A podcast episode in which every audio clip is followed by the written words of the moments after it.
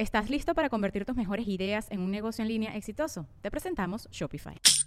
Tal vez no lo sabías, pero nuestro podcast More Than Mamis es un negocio. Y lo comenzamos, por supuesto, para desahogarnos y hablar sobre la maternidad, no para convertirnos en expertas de ventas y del e-commerce. Así que sí, necesitábamos ayuda para vender nuestro merch y poner en marcha nuestra tienda. Por eso estamos tan contentas de usar Shopify. Regístrate con tan solo un dólar por mes en shopify.com barra sonoro, todo en minúsculas. Ve a shopify.com barra sonoro para llevar tu negocio al siguiente nivel. Shopify.com barra sonoro.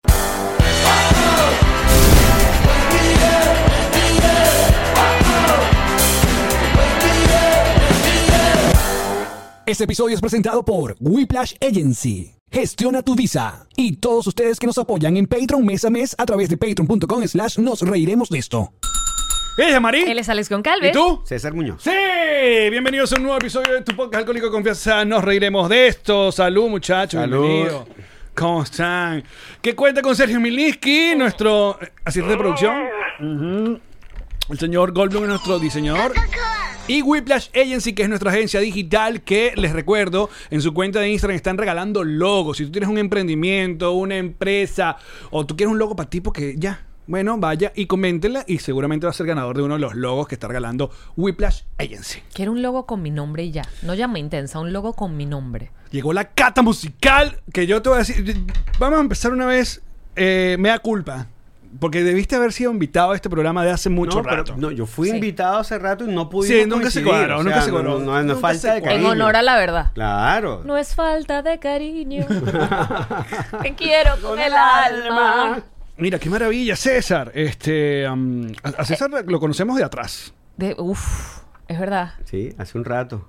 ¿Cómo se llama el show que tenías con Iván Aristilleta y Bobby Comedia? La, el efecto chicharra. el efecto efecto chicha. Que ahí fue, ahí- bueno, yo creo que de ahí es que yo los conozco a ustedes. Sí, O sea, eso puede porque haber sido. tú nos entrevistaste, Claro. que hablaste como mexicana. ¿Por y- qué? mm, Bueno, porque tú hacías cosas en tu programa de radio y entre ellas era Qué hablar como normal, mexicana. discúlpame.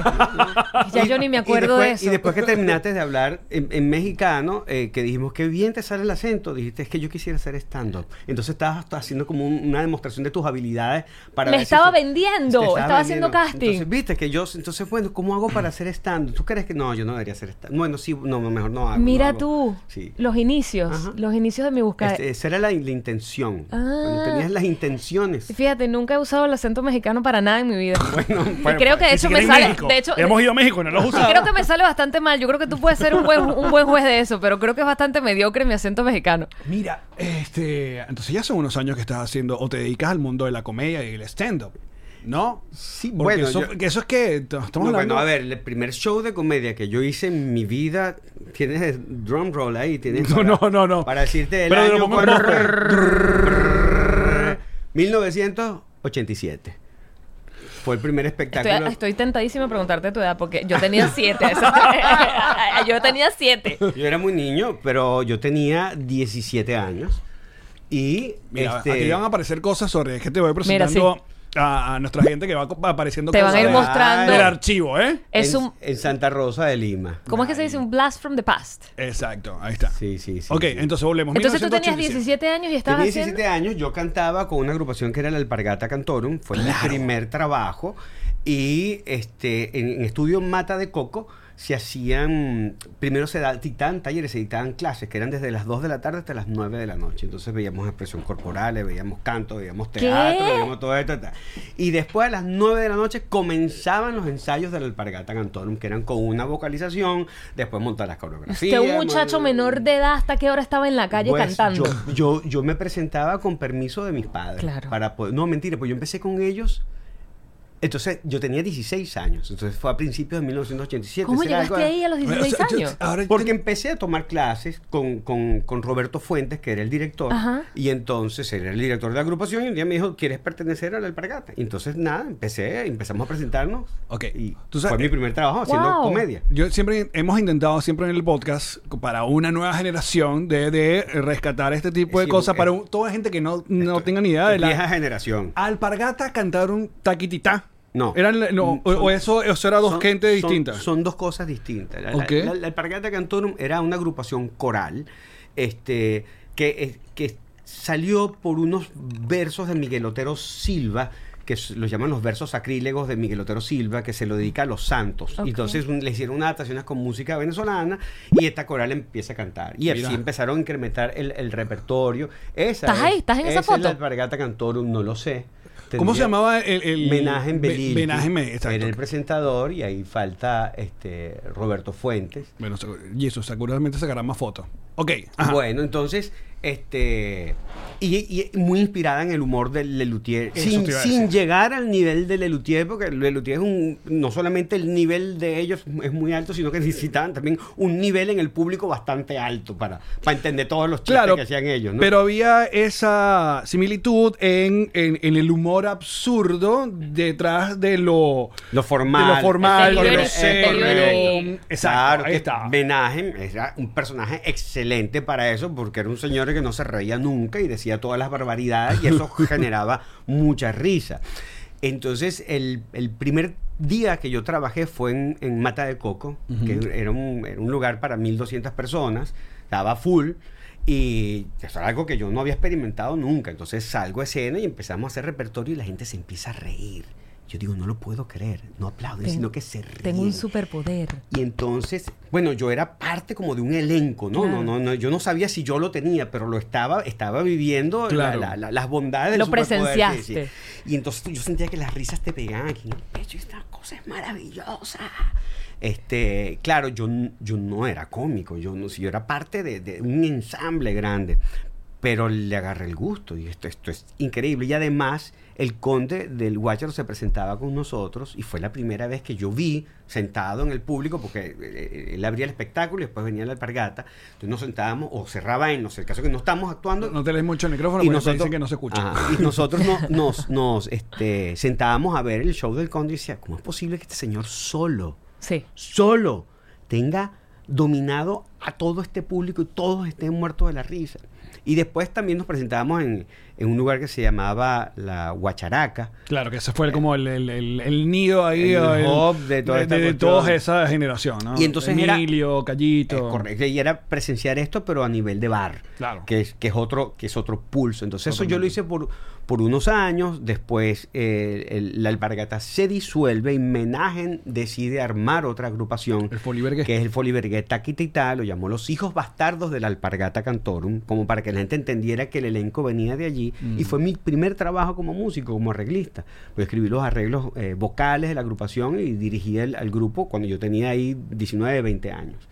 Y entonces por eso es que son dos entes distintos. Ya, ya, ya. Pero claro, mi rol era más como músico que como comediante, aunque este elenco ya era de tres personas solamente. Ujú. Trabajábamos allí, este, también participábamos en, en- en los sketches y lo que se iba a hacer, pero digamos, el fuerte mío era la música. Yo creo que lo más recuerdo de la agrupación era eh, verlos en televisión en programas como Almorzando con Orlando. Sí. Creo que era como el lugar donde más Ese fue el, puede como- que aparecían. Ese ¿no? fue el lugar donde la agrupación se dio a conocer. conocer. Pero después eh, hubo un momento, un auge, digamos, en tiempo corto, pero hubo un momento que sí tenía mucho auge la agrupación. Que, eh, de hecho, hu- hubo días que decíamos estábamos en los noticieros al mismo tiempo en todos los canales, en los tres que, que había. Payola noticiosa. Más Para nada. que tú veas, desde aquel entonces. Ajá. O sea que desde el comienzo estás porque eh, eh, es, es- es comedia musical. Es comedia musical. Sí. Que es completamente Otra cosa. Otra cosa. Es otra vertiente. Es, es- es una cosa muy En interesante. principio porque necesitas talento musical. Para empezar. Pero Nosotros la- hemos pero- intentado en esta gira de despedida. Tenemos cuatro cancioncitas con la guitarra. Y bueno. ah, hacemos lo nuestro. Pero, Pero, de, esas cuatro canciones, por lo menos una me pelo en algún momento. Dígalo. Coño, sí. Increíble. No, pero siempre, siempre lo importante es lo que se va a decir. O sea, el- el- la, la música lo que hace es que realza. O, porque humor musical per se, Lelutier sí lo tiene. Porque ellos hacen chistes con la música. Ellos hacen chistes donde tú tienes que tener referencias. Por ejemplo, cuando hablan el vals del segundo. Y entonces hacen una descripción de seis minutos de lo profundo y lo increíble que es la pieza. Y de repente cuando suena la pieza es tum, chan, chan, plan.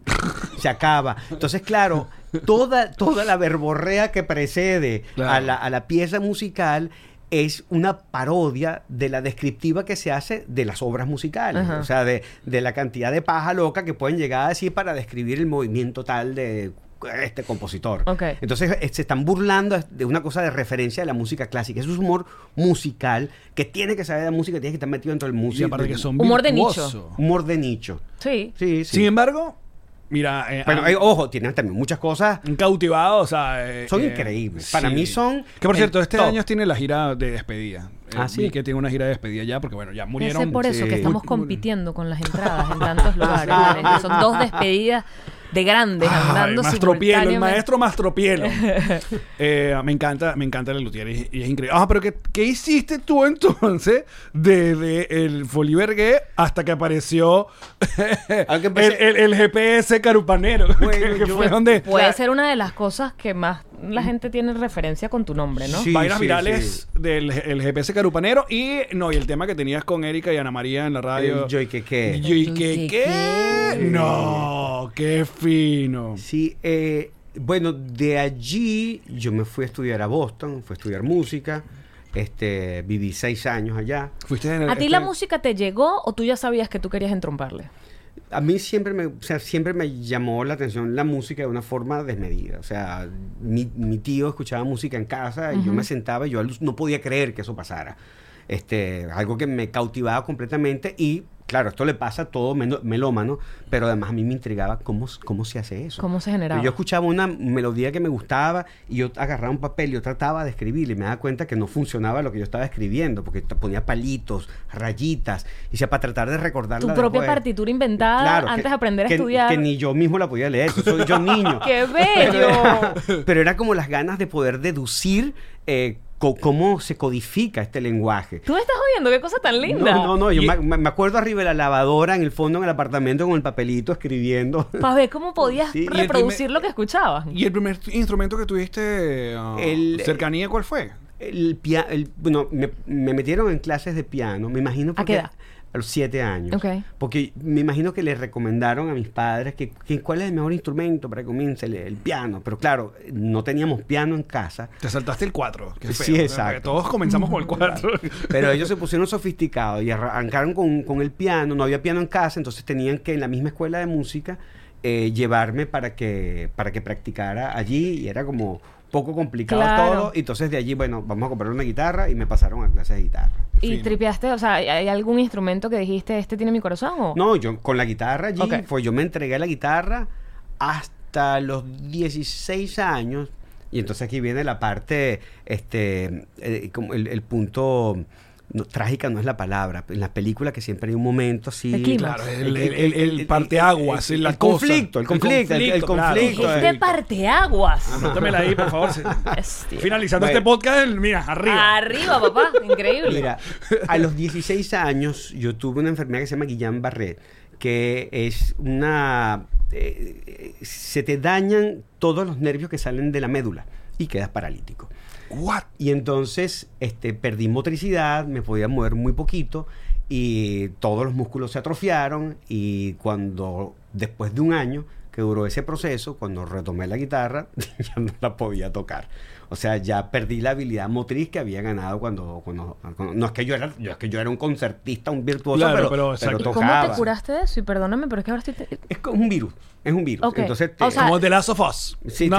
lo tienes, eh, pasas el proceso y después del proceso, bueno, el cuerpo se va recuperando. Ok, Pues, ah, ok, ok. Sí, sí, sí. Es como tiempo que necesitas como para re- reconectar mientras, otra vez. Sí, mientras más joven te da, es más tranquila la recuperación. Sin más edad es más riesgoso. Y la parte riesgosa que no me tocó a mí es cuando tocan nervios que controlan órganos vitales. Uy. Entonces, claro, si llegara a afectar a un nervio que controla el estómago, entonces ahí vas a tener un problema realmente serio. Lo mío fue totalmente motriz. pues. ¿Y cuándo fuiste diagnosticado esto? Eso fue. Eh, yo tenía. Fue en el 85, 86. O sea, es niño, chamito. sí, O sea, empezaste a, a tener problemas para agarrar las cosas, para... No, lo primero que sentí yo, estábamos jugando softball, me acuerdo. Es muy joven para jugar softball, pero estaba jugando Sí, softball. sí, sí, exacto. Sí, sí, te, te sí. falta una barriga y una No, cosa para jugar softball. No, no, a los 15 años uno jugaba softball solo por la cerveza. Deporte. Y Batié y recuerdo que había bateado duro, o sea que tú esperas que la pelota se desplace y cayó justo enfrente. Y decía, qué raro porque había como algo que no tenía sentido. Porque tu esfuerzo había Sí, sido... mu- mucho más grande que eso que había sucedido. Y cuando empecé a correr, tardé muchísimo en llegar a primera y todos creían que yo estaba bromeando. César, ¿pero por qué haces eso? Porque resulta que el hecho de que la pelotita haya caído aquí confundió a todo el mundo. Entonces me daba tiempo de llegar a primera. Claro. Pero en lo que empiezo a correr, no, no llegué. Bueno, César, tú siempre con tu chera de broma, mira, no llegamos. Y yo, no, es en serio. Mira, es que no sé. Y entonces brinqué, brincaba con mucho esfuerzo y me despegaba poquitito del, del- del piso. Y entonces ese fue como el primer síntoma. Pero claro, a esa edad tú no consideras que nada es serio. Claro, claro. Y eso fue, o sea, progresivamente hasta que ya no te podías parar de la cama, pues. ¡Qué cabilla! Sí, pero de niño, nuevamente, es como uno no cree en la muerte, uno no cree en la tragedia, uno no cree en nada de eso, uno se cree invencible y, por, y en consecuencia te conviertes en invencible. Claro, porque no estás pensando en se jodió mi vida, ya nunca más podré caminar. Simplemente estás viviendo el proceso en presente. Como esto a que esto va a pasar. tengo que salir de esto, Déjame vacilármela. Me queda esta anécdota. Eh, era mucho más grave de lo que yo estaba asumiendo, que lo estaba asumiendo con irresponsabilidad, pero en este momento la irresponsabilidad fue totalmente sana. Total. Fue lo mejor que me, que me pudo pasar. Y entonces reaprendiste a tocar instrumentos, a... Sí, volví a agarrar la guitarra, por supuesto, yo recordaba las posiciones, las manos, pero ya no tenía la, la habilidad. Entonces Claro. me, me- me quedé con los, con los acordes y me quedó como instrumento informal y después entonces eh, retomé el piano y, que- y quedé ahí bueno, entre la guitarra y el piano. Y ya poco después entraste a la agrupación y ya tu vida comenzó a ser profesional prácticamente. No, y después de ahí fue, entré en la universidad a estudiar. Ajá, te Eh, fuiste a eh, Boston. en, a- a- en- a En Boston. Berkeley. ¿Fuiste a En Berkeley? Ber- Berkeley, sí. Berkeley, perdón. Ajá. Berkeley es el, ba- el basquetbolista. No, y es que, es que- Charles Barkley. no, es que está Berkeley y hay unos que los pronuncian Barkley, que es la que está en California. Entonces, Ah, depende del acento. Sí, No, y además que se escribe distinto. Porque Boston tiene un acento, déjame Sí, decirte. Boston. Boston, ¿eh? Boston, will you drink a cup of coffee? Es rarísimo, es como le mete, como hay mucho irlandés allá, no, como descendiente herencia, y tal, sí, claro, sí, la herencia. Y los de California ah, tienen otro acento completamente distinto, ¿no? Lo va aprendiendo con el, con el rato. Ajá, te- te- Entonces te fuiste a esa universidad. No, me fui, me fui a esa universidad. Porque Ah. había mucha gente internacional y el acento no era tan presente. Ok. ¿Y eso es una carrera tal cual? ¿Son cuántos años? Son. eh, yo hice. Yo hice cinco años. Tú puedes graduarte en cuatro años. Pero yo hice un diplomado, después hice la licenciatura. Este, la diferencia es que en el diplomado ves solamente materias relacionadas con música y con la licenciatura tienes que ver todas las materias desde literatura y todas las historias y toda, est- Ok. toda esta parte para que sea un, un degree, Ok. para que sea el grado universitario. Y cuando Son vuelves cinco a, años ahí. y cuando vuelves a Venezuela, ¿qué te pones a hacer? Cuando vuelvo a Venezuela... Música para comerciales. Sí, lo primero que hice fue música para comerciales. O sea, eh, armé una banda, empezamos a hacer como un, un- un grupo de fusión música venezolana, ¿Cómo se llamaba? eh, Los Caraqueños. Ok. Estaba Rafa Gómez, ¿De estaba dónde eran? Éramos maracuchos todos. Ah, pero estuvo buena, estuvo No, buena, voy a- estuvo buena la yo veo esas cositas. No, vale, salen Tontita. cosas. Tontita, soy muy, muy, muy, muy chispeante. Yo tengo esa chispita así, tú sabes, activa. No, Eh, la jocosidad. Ajá, Se jocosa. Eh, ¿Y algún tema eh, de comerciales que haya quedado así como para la historia? No. No. me digas que tú hacías Lumi, Lumi, Lumi, ilumina tu vida. No. Lumi, Lumi. Hacías Bahía. Uh, en el ser Pedro Castillo. No, ese, ese es más, más reciente.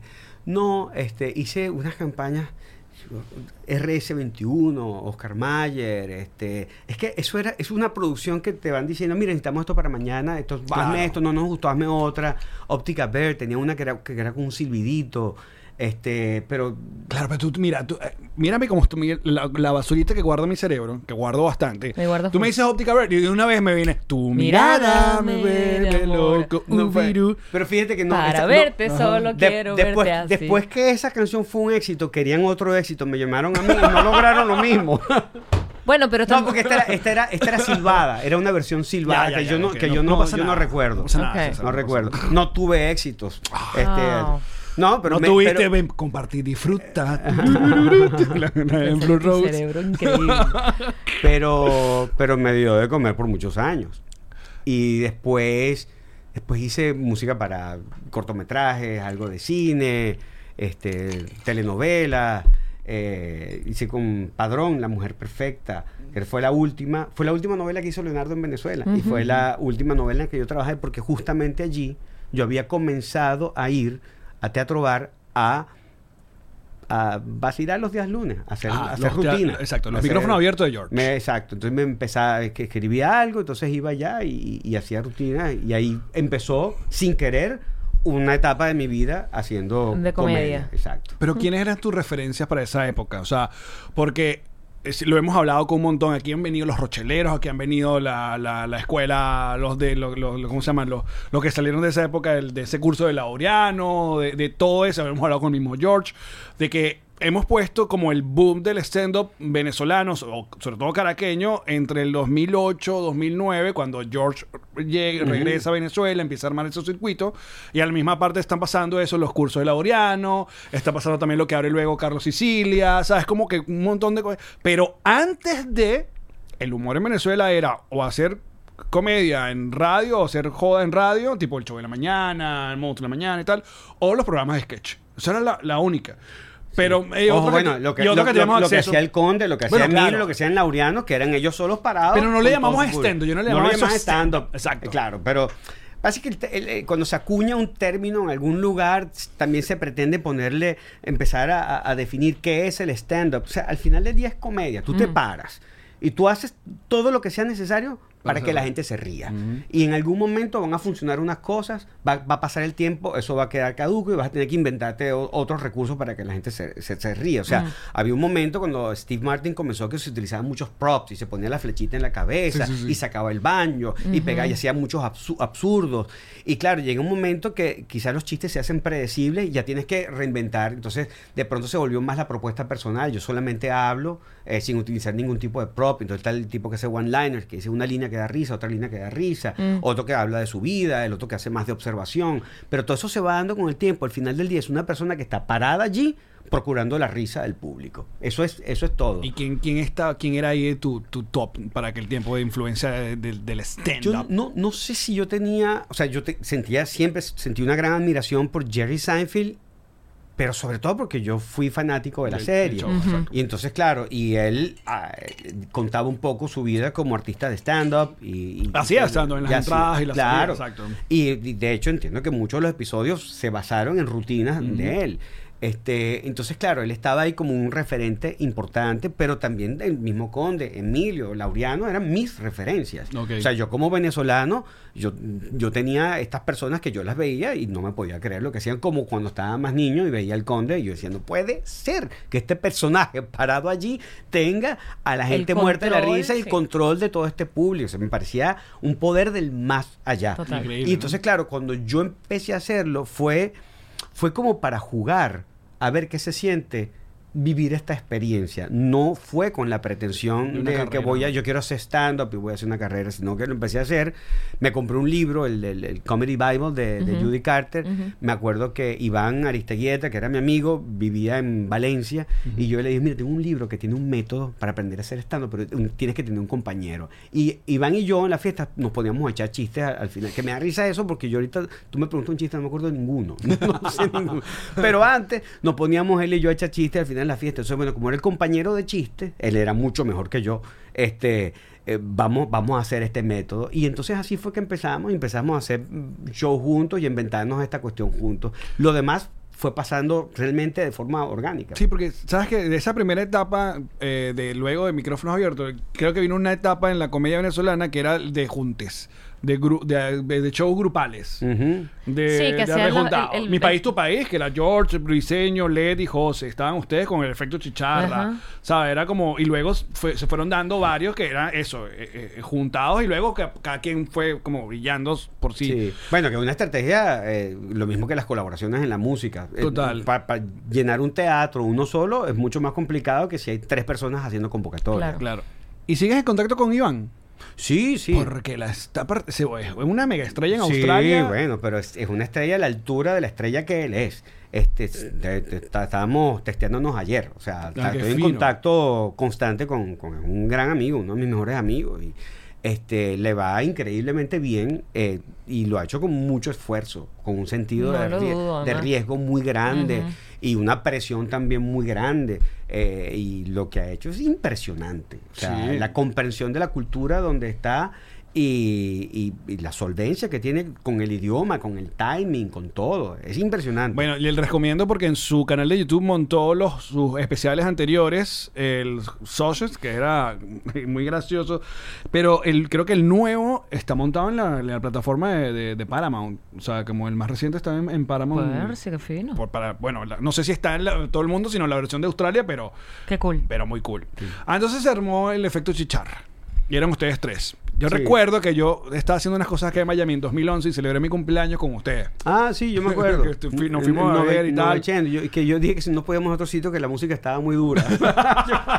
Ay, típico de me César. encanta. Típico de César. Anciano desde joven. Totalmente. Ay, esta música me esta perturba. gente. No podemos hablar. Pero ¿verdad que uno va a un sitio es para hablar? Claro. Total de O sea, acuerdo. si, si uno va a un sitio a bailar y a tomar y a echar broma, estoy de acuerdo. Claro. Pero si vamos a conversar. Quiero conversar, no quiero gritar. Hay unos sitios, fíjate que eh, yo amo Buenos Aires. Y he ido muy poco para lo tanto que me gustan. Ajá. Pero vi- hay muchos sitios para hablar.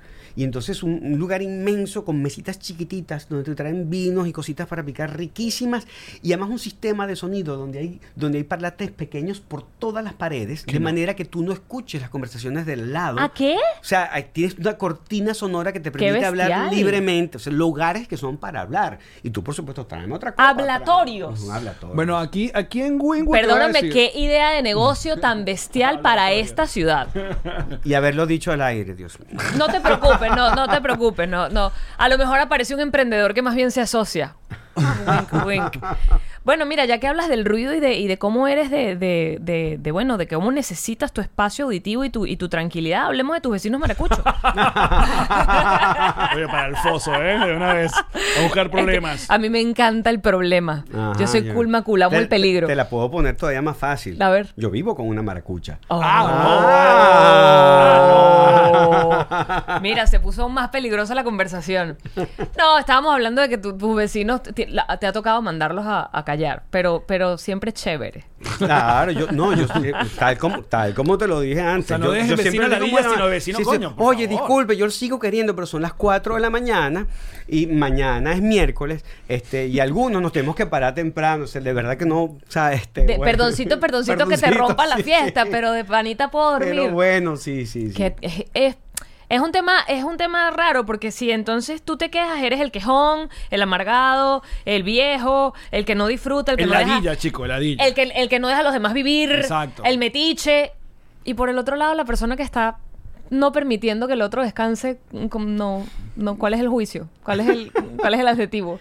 Claro, bueno, y- el- el- el- lo, que, lo que pasa es que yo recuerdo, yo crecí arriba de un salón de fiesta. Ah, carajo. Coño. Sí, yo vivía en el piso 1 Oh, y mi no. cuarto estaba arriba del salón de fiesta. Y yo en mi infancia estuve resignado a que los viernes y los sábados mi cama se movía, pero no por razones lindas, sino porque el boom, boom, boom retumbaba en el cuarto. Sí, Marico, te sabes todos los merengues y todas las salsas. Claro, Claro. claro. Entonces, este, y No, yo, qué yo- yo- horror. dice, pero no, no puedo creerlo, o sea, no puede ser que yo no pueda dormir. Claro, después, cuando yo fui más grande y yo me iba de fiesta todos los fines de semana, no me enteraba que habían fiestas Porque porque, no yo estaba llegaba, en otra. claro. Exacto. Y en algún momento yo hice mi fiesta y también este, armé mi escándalo y no me importó porque yo soporté muchos años, me merezco hacer una ahora yo. Claro, Absolutamente, a pura revancha. Mira, es lo que llaman, eh, aquella cosa que llaman sentido común. ¿Te suena? Que lo hemos hablado mil veces que no existe, Sí, el sentido común. Mm. Coño, Sentido vale. común es un Sí, constructo social. ¿Común qué? Es que es común dependiendo de lo que es común para ti. Claro, tu sentido eh. común, si creciste una, con una fiesta que la, la vaina es hasta las 3 de la mañana, tu sentido común es que se fiestea hasta las 3 de la mañana sin problema. Tanto fue que te viniste para los Miami. Donde las construcciones están hechas de cartón. Exacto. Sí, se escucha todo. Todo. Te, te- te escuchas tú, o sea, tú vas al baño y vas al cuarto y te escuchas en el baño.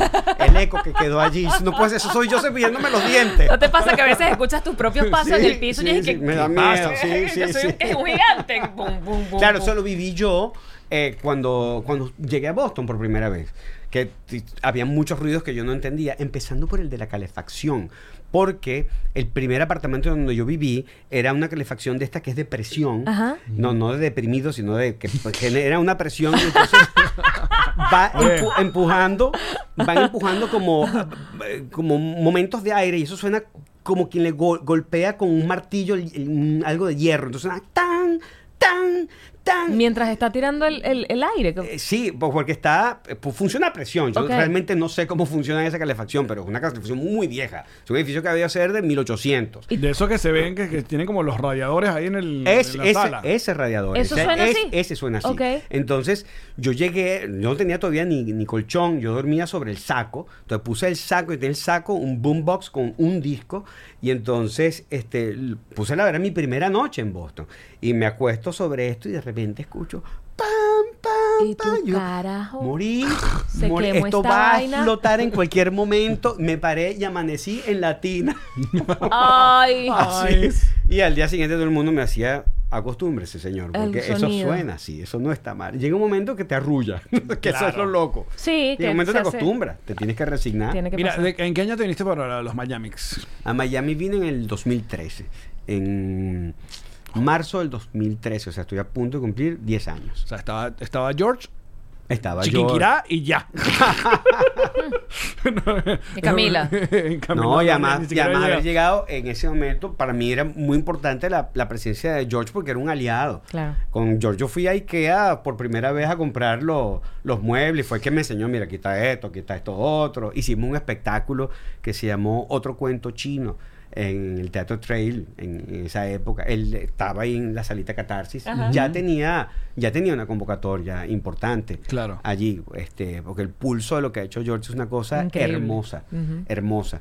Y además que lo ha hecho a partir de una convicción total de su propuesta, que me parece que es lo más, lo más grande que él hizo. Claro, lo más punk totalmente, de que estábamos todos los que eh, pensamos alguna vez de seguir eh, trabajando este asunto, no, que tienes que cambiar tu manera de ser, tienes que cambiar tu estilo, tienes que cambiar tu el acento, bla, bla, bla. Y él dijo, no, yo puedo aquí como, como hablo, como, como lo mío, y aquí está. Y no solamente con los venezolanos, sino que ahora con a todo el mundo, pues. No, pulió el personaje y lo, lo- lo elevó a otro nivel por constancia y por convicción. Pero él era así. O sea, yo hice trabajo con George en Venezuela. Me acuerdo que una vez estábamos en un sitio y teníamos una. Era, creo que una boda. O sea, era, era el, peor contexto que te puedes imaginar. Teníamos una piscina enfrente. Para hacer stand-up. Y sí, y la gente en el fondo allá. Ay, no. Y entonces- Los Sí. corporativos que le llaman. Y entonces. La fiesta privada. yo le digo, yo le digo, Me muero. no, yo le digo, George, suspendemos. Y él me dice, ¿qué? Pues no nada. Si quieres voy yo primero. Y se para en esa tarima. ¡Ah, mi gente! Dijo, "Oye, Y este, la ta, ta, ta". gente- Entonces, la gente nada. La gente estaba perdida. Nadie, nadie lo estaba Porque viendo. tenían una piscina por medio. Pero si hubiese una sola persona viendo a George en ese momento, habría tenido la sensación que estaba en un teatro lleno de gente. Esa persona era yo, que estaba en una mesa viendo a George haciendo el show que ya yo me sabía de memoria. Y tú. Sí, yo, bueno. este, bueno, si él hizo eso, me toca a mí hacer lo mismo. Y si George se sentó, a mí yo hice mi show. Y te Pero nadie los miraba, cosa. la- la gente en su eh, peo. Camila Canaval estaba allí. Ella se paró. Ella- crédito para Camila que estaba allí. Este, pero eh, pero eh, esa, esa fuerza, esa convicción que él tenía, que no importa lo que esté pasando, yo estoy allí, yo lo hago, no importa lo que pase, es en gran parte lo que ha hecho que suceda todo lo que ha sucedido con Sí, él. sin duda. ¿Entiendes? Vino la pandemia, la gente no estaba y él estaba allí siempre. O sea, tiene un- una fuerza de constancia impresionante. Total. Y claro, tiene también la inteligencia de, de ir creciendo a partir de lo que él es, porque no es que no ha modificado, o sea, él no se ha adaptado a lo que los demás han querido, sino que él ha comprendido cómo él puede coincidir con el resto de la audiencia. Y eso es un proceso muy exquisito, muy quirúrgico que él fue logrando y además desarrollando esta habilidad de hablar de lo que sea de forma increíblemente hilarante. Total. Todos los jueves de su vida. Sí. Increíble. Ahora, pero tú cuando te vienes, coño, ya, ya habías hecho un, nombre en Venezuela, ya estabas sonando, eras recurrente en los programas de radio, eh, habías hecho la- las giras, te, te habías vuelto viral para esa época. O sea, el, el- el- el- de verdad el GPS Carupanero es una vaina viral. Muy viral. Sí, sí. Entonces cuando te llegas acá, eh, ¿cómo, qué con, tanto conocías la ciudad? ¿Qué tan, ya venías con una propuesta de trabajo? Porque sé que con los años has logrado y ahora es- has sido guionista de, de- de premiaciones y has trabajado para programas de televisión, te he visto, o sea, eh, musical, has hecho eh, eh, sketch musical para, para programas en, en- en las cadenas de acá, pero al comienzo, ¿qué, No, qué talco? Primero vienes a- a- viendo a ver qué pasa. O sea, yo, yo me vine porque un momento yo sentía mucho miedo de lo que le podía pasar a uno en la calle y, eh, digamos, por un tema de, sumar las circunstancias que estábamos viviendo. Yo digo, dentro de unos años creo que va a ser más complicado. Visionario, Sí, papá. sí, yo bien. no sé. Y, y no había. Buen timing. No, no, no, no hacía falta ser tan visionario. Y lo que pasa es que uno no lo quería ver. Mira aquí esta foto que te ponen. Mira qué chévere. ¿Qué? Mira la juventud. Chiquititos. Sí, señor. Chiquititos. Ajá, ¿te vienes? Entonces, ¿y esa foto dónde la habrán sacado? Qué No sé, bueno. con George. Eso, ¿no? pero ese es el camerino Ah. del, del catarse. Yo creo que sí. Sí, señor. Sí, sí, sí. No ese es el camerino del catarse. Sí, es el camerino. Ah, verdad, porque está el espejo ahí al fondo, Ajá. se ve la espalda. Ajá. Sí, señor. Bueno, entonces, este, y ese, ese, ese es Gochiril, ese es el que está lanzado como al- alcalde de- del, del Doral ahorita, ¿no? Gochirila, ¿en serio? Ese señor que está allí, sí. Ni me acuerdo. Aquí tienen otra foto con Erika. Ahí estábamos recién, recién, recién llegaditos. Dudo incluso si yo este, ya vivía aquí en, en Miami o eso fueron unas vacaciones previas. Me acuerdo clarito de ese, Hmm. de ese, de ese día. Ajá, tú llegas a la ciudad Llego a la ciudad este, con tu maleta llena de sueños. Y y, y- y sueños que no estaban muy claros. Yo lo que quería era estar tranquilo. Yo que quería estar, eh, eh, o sea, no, quería estar con ese temor. Este, y dije, bueno, probaremos y veremos qué, qué pasa. Y el primer trabajo fue dando clases en una escuela de música de unos amigos en, en Key Biscayne. Fue bien afortunado conseguir esa oportunidad de, de trabajo allí. Y estuve haciendo eso, no sé, si por dos años, más o menos, sí, por dos años estuve. Y, y tocando, o sea, yo ten- tenía una guitarra, y empecé a buscar trabajo en restaurantes y empecé a tocar, haciendo música de fondo, y fui DJ. ¿Los restaurantes pagan, le pagan a esos músicos o, eso, o esos músicos viven de la propina que la gente les pone? Yo trabajé siempre contratado por el sitio. O sea, tenemos los fines de semana. No, porque a veces, ¿sabes que los restaurantes no le pagan prácticamente nada a los, a los, A a los los mesoneros. mesoneros, eh, sino que le pagas tú con tu propina? Y no, y no dudo que exista también el esquema donde dicen no le vamos a pagar al músico, si quieres está allí y pon tu propina. Y. Muchas veces lo especifican. A mí no me están pagando, yo vivo y dependo de las propinas De que- del- del- de que la estés gente. tripeando y me Es- comparan. Mira, uno de nuestros patroncitos ilustres es nuestro querido Daniel Lara Farías y te tiene aquí una pregunta que, bueno, vamos a hacerle. Yo tengo una pregunta, quiero saber si César ha tenido, tiene o siente tener algún tipo de inspiración en el trabajo del uruguayo Leo Maslía. una profunda, increíble y superlativa admiración e inspiración por el señor Leo Maslía. Me parece que Fíjate es, tú, nunca lo he escuchado, Leo. es un tipo fuera de serie. Eh, de hecho, lo conocí una vez que fue a Venezuela a una fiesta que organizó Sony, el canal, y donde absolutamente nadie le prestó atención. El tipo se paró y dijo, yo no, no, en estas condiciones yo no me voy a presentar. Entonces yo subí a pedirle disculpas al camerino. Yo no tenía nada que ver con la organización y fui este, a, a hablar con él. Lo amo más, dice Daniel. Lo sabía, lo hago más. Y entonces fui y le dije, mire, yo soy un profundo admirador de su trabajo. Este, él, él hace, él hace monólogos y hace, él es escritor, tiene- hay varios libros publicados. Yo tengo un libro de Leo Ok. María. Eh, y, si quieren buscar al- algún cuento bueno, hay uno que se eh, llama Cambio de Cabezas, que son dos personas que se encuentran y están aburridas. Entonces, dice, no, no te procurarías cambiar de cabeza. Y entonces el otro le dice, no, no, no, no, no tengo ganas de cambiar, pero, ah, pero no estás cansado de pensar lo mismo todo el tiempo. y entonces, ¿verdad? ¿Por qué no? Entonces cambiaron cabezas, y entonces se va esta persona explicando lo que se siente. eh, estar con la cabeza de otro y cuando empieza a tra- y trata de hacer memorias, disculpe, que estoy tratando de buscar un recuerdo, pero se fue, se quedó en mi otra cabeza. Y entonces em- ¿Eso es una obra de teatro? ¿Eso qué es? es un monólogo, esa es, esa es la rutina de él. Ese Es, un, es un cuento, pues. ¿Eso, ¿Eso dónde se puede conseguir? Busca cambio de cabeza. En YouTube, sí, está. sí, sí, en YouTube está. Este, y, y hay otro que, que- que es ah, Corriente Alterna, que esta es una canción, pero además el arte de narrar a través de una canción llevado a su máxima expresión, que es un- empieza diciendo, no sé por qué te fuiste así, porque después al poco tiempo te dio por volver, no sé por qué, no sé por qué tomaste aquella triste decisión de abandonarme, cuál fue la razón de tu regreso y qué pasó, si al otro día te volviste ahí, no me diste, no me diste ti- ni tiempo de decirte, preguntarte si esta vez regresarías como la anterior, o si te fuiste por busca de amor, y si fue así, supongo que no lo encontraste, fue por eso que regresaste. Entonces la tipa va y viene. Es una contradicción Va y viene, total. pero llega un momento que la tipa se va y viene tan rápido que lo que se ve es una tenua luz de color que se va dibujando saliendo del, del- del- del- del cuarto y en eso viene la señora que limpia con el, con el coleto y pasa el trapo por allí y la borra. Y si con eso se fue para siempre la posibilidad de averiguar cuál es el secreto que viaja en tu corazón. Ay. Ay, Es una historia pero Dios maestra, mío. cantada. O sea, es, es una cosa del otro mundo.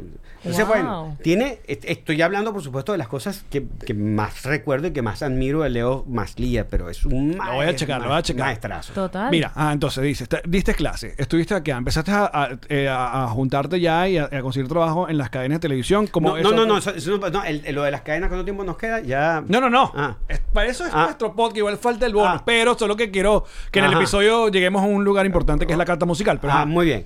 Este, la carta musical existía ya para ese entonces, porque yo hacía eh, radio, eh, yo empecé a hacer una sección con Ana. María y con Erika de la Vega.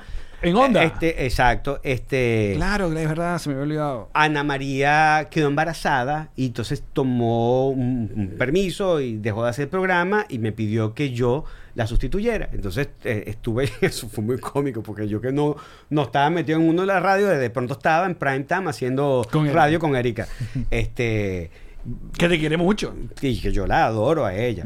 este, entonces eh, empecé a hacer todo el programa de radio con, con Erika y luego tenían una hora después de este programa, un programa que, que- que quitaron, y yo le decía a, a- a la- a una de las productoras, pero ¿cómo van? Tenía esa hora así pelada, sin nada, a la gerente de la emisora. Entonces me dice, bueno, pero ¿por qué no la agarras tú?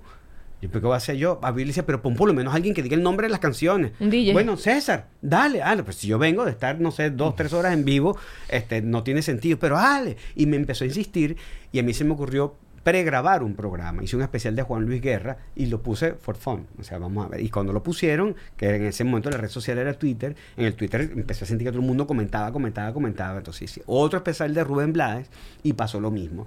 Y entonces de ahí dijimos, bueno, está bien. Y empecé a hacer el programa todos los días y se llamó La Cata Musical. Entonces nació La Cata Musical para la radio y lo estuve haciendo durante dos años porque lo seguí haciendo estando aquí en Miami. Porque era grabado Sí, en tu casa y exacto. mandabas el archivo. Hasta que la realidad de acá, de esto, no me permitió continuarlo y lo dejé. Entonces ahí queda el primer episodio de La Cata Musical. ¿Y quedan todavía? ¿Se consigue en internet, en la página de Onda? O... En al- algunos, algunos Algunos. existen. Yo los tengo y, y la gente que está en Patreon puede escucharlos. Ah, Ok, buenísimo, ok. buenísimo ese dato. Sí.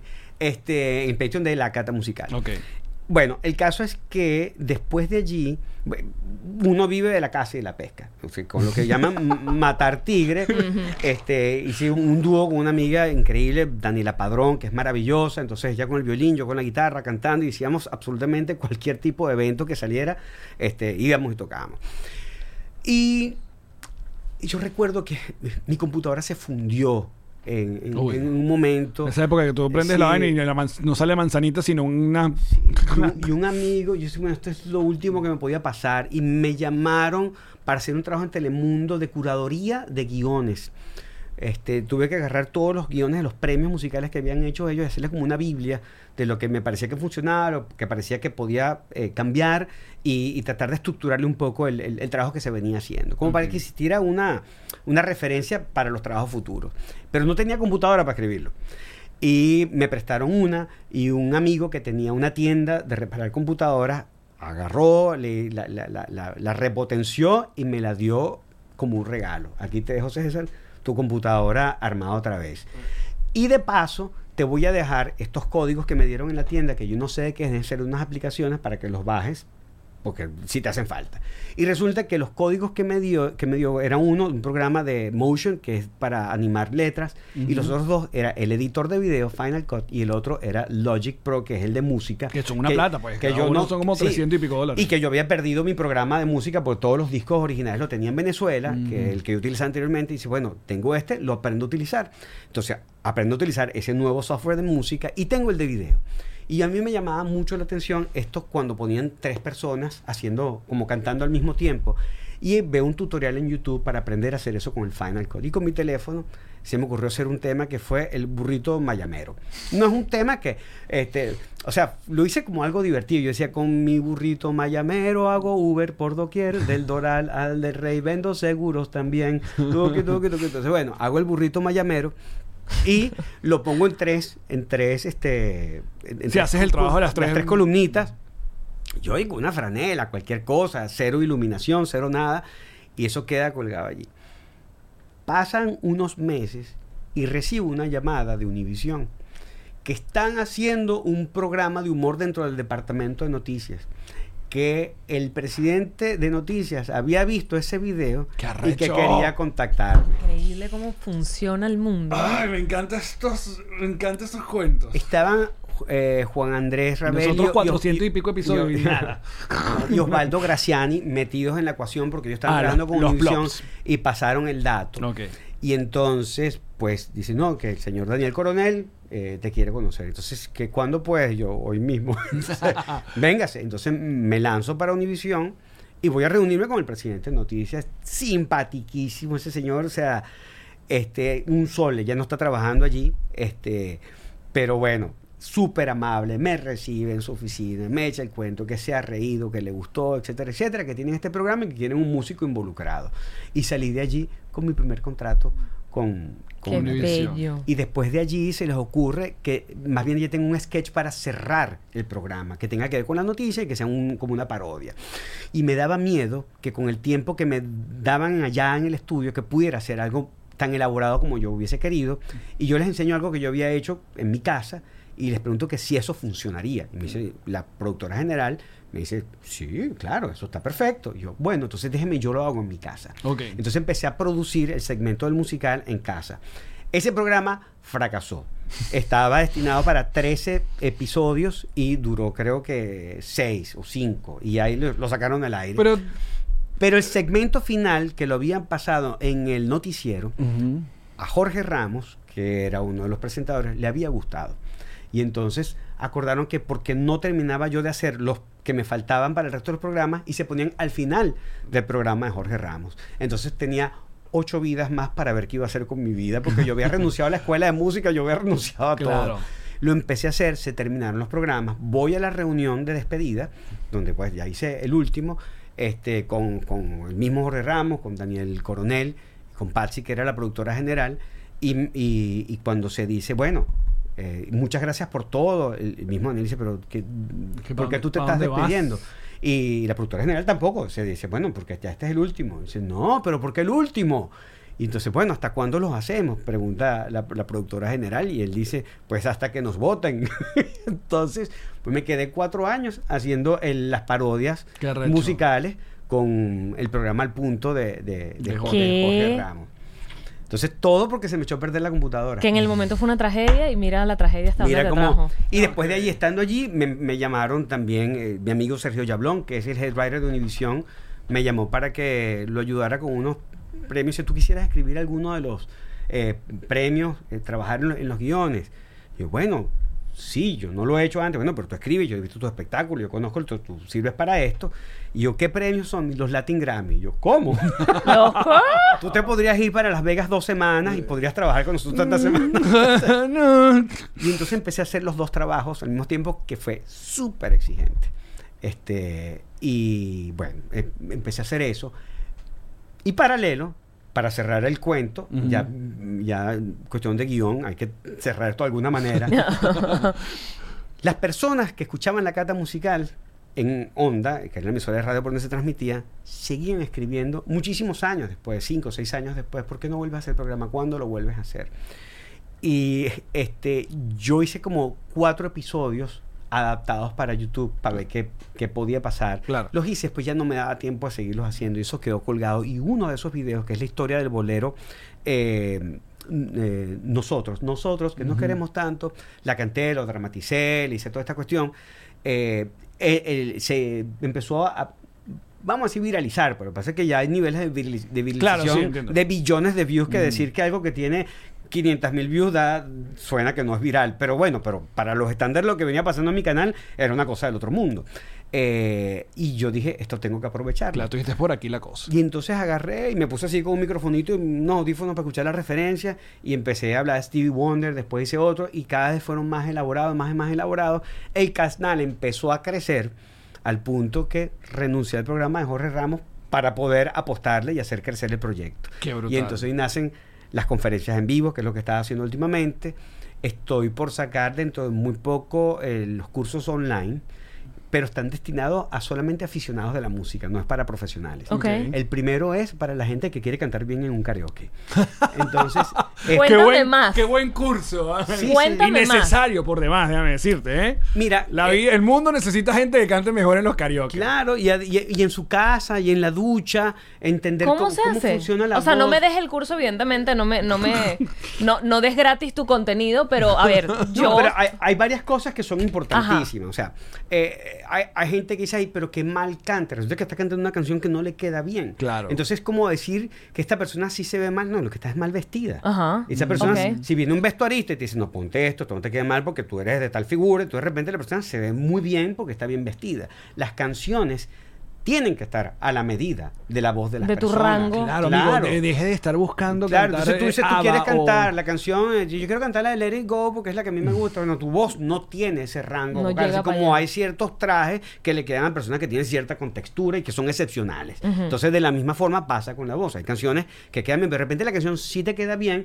pero está mu- muy arriba en El el tono. registro. Entonces, este puede que, es, es como decir, este vestido no me queda bien porque a mí el rojo me queda muy apretado. No. El problema no es el rojo, no es el problema es la talla. Entonces hay que cambiar la talla al vestido. Entonces la canción lo que hay es que moverla a tu tono para que, que- que te quede bien. Hay, una cantante, por ejemplo, que es un icono importantísimo del jazz, que es Billie Holiday, que tenía un registro de voz chiquitito, pero sabía cómo, Cómo utilizarlo usarlo. al máximo. Entonces, si tú entiendes eso y empiezas a poner las canciones a tu medida, entiendes cómo funciona el instrumento vocal. Empiezas a conocer cómo funcionan las cuerdas vocales, cómo las puedo sanar si es que están un poquito eh, atrofiadas por desuso, por mal uso, cómo puedo yo entrenarlas para que, porque esto es un músculo. Este es el músculo cricotiroaditonoideo, ya lo dije malísimo. Cricotiroaditonoideo. Imagino en este episodio, en este programa estamos acostumbrados. Velociraptor. Sí. Este es el, el músculo velociraptor. Perfecto, ese es. Está en el cartílago eh, cricoide. ¿Y ya estás dando este curso? Este curso lo, lo estoy por montarlo en, la, en la Cata Musical Academy.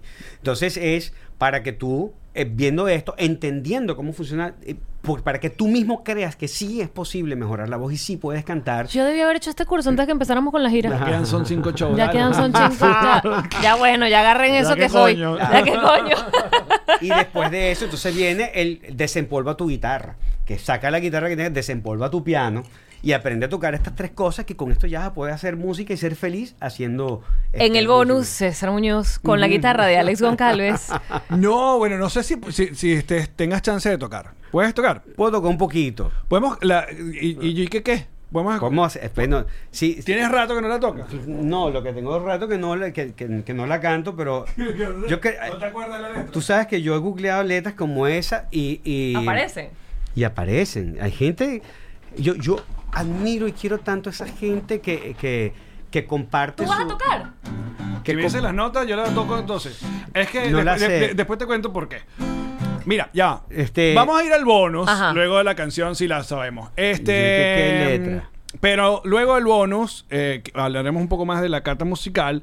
Queremos hablar sobre el origen, por favor, porque yo no, no Estoy- me sé el cuento del, del, del GPS Carupanero. Perdón, estoy googleando la letra de, eh, del Yoikeke. Yoikeke letra, porque yo sé que yo la yo la he conseguido. Perdón, te, te- te interrumpí, Tranquilo. pero era para que no se viera que estoy aquí Y estoy viendo mis mensajes. En el tal. bonus también queremos hablar con César de un cuentazo, de un chismecito que ocurrió para un, un show que teníamos con Chatén y una canción que estás involucrado tú.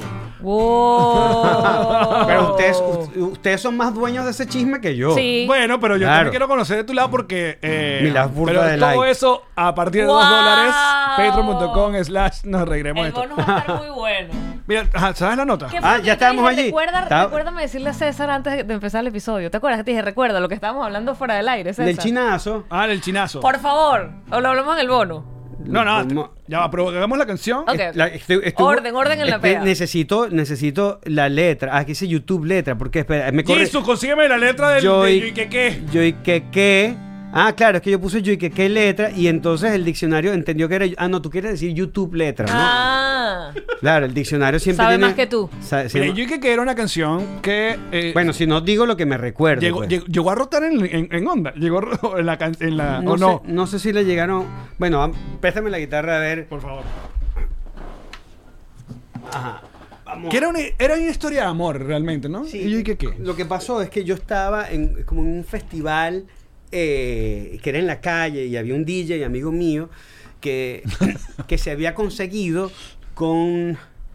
con- él, él tenía su relación estable, pero se consiguió con una chica, una bailarina que le encantaba y entró en conflicto. Nosotros teníamos nuestros estudios de grabación uno al lado de otro. Y en uno de esos breaks, él se puso a explicarme cuál era su situación. Y era como, no, bueno, es que yo estaba ahí como tripeando y la chama, de pronto yo empecé como a, o sea, que se me cruzaron los cables y estaba todo. Entonces era como un collage de, de expresiones, de fraseos, que en el fondo era una historia de amor. Y yo dije, esto es como una canción. Entonces, eh, yo no, no, no, no sé si me acuerdo de Tranquilo, no hay pase. Con que lleguemos al coro estamos bien. Pero era como... Mira, la canta la Ella que tú, que yo, que no, que tal, que si esto, lo otro, una tripa. Yo y que no si va tipo normal, vacilando un rato así, nomás, con la tipa. Luego no, no sé, un feeling allí, como un cable medio pelado, pero ni pendiente, cool allí, bueno así tipo tranquilo. Bueno, y yo y que qué no, qué fino. Y ella y que qué no, demasiado. César Muñoz, por favor, tienen que revisar eh, la cata musical si no lo han visto en su canal de YouTube, es una belleza. Y bueno, ya saben que ahora tienen Patreon un montón de contenido y cursos para que sepan cantar. Nosotros vamos a seguir hablando, conversando con él en, en patreon.com slash nos ¿Tus reiremos de cursos? esto. ¿Dónde? Los En el Patreon, ¿no? No, lo- bueno, igual, pues en la catamusical.com lo van a poder ver, Ok. si no en, en mi- mi- mis redes sociales, eso los voy Síganme a en mis anunciar. redes sociales. Exacto. Ok. Síganme en mis redes Ya sociales. seguimos, muchachos. Las amamos. Y Esta fue una producción de Connector Media House.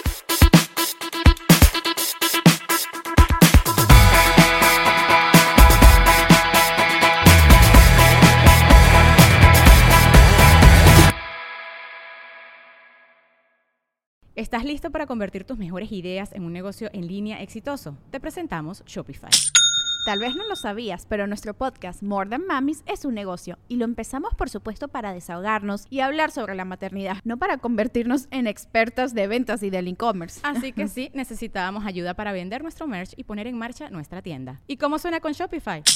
Llegó otra venta. Shopify es la plataforma de comercio que está revolucionando millones de negocios en todo el mundo. Ya seas un emprendedor desde tu casa o desde donde sea, Shopify es la única herramienta que necesitas para iniciar, administrar y hacer crecer tu negocio sin dificultades. Con Shopify puedo gestionar pedidos, envíos y pagos desde cualquier lugar, brindándote toda la información y estadísticas de tus ventas al detalle. Regístrate para un periodo de prueba con tan solo un dólar al mes en shopify.com barra sonoro, todo en Ve a shopify.com barra sonoro para llevar tu negocio al siguiente nivel. Shopify.com barra sonoro.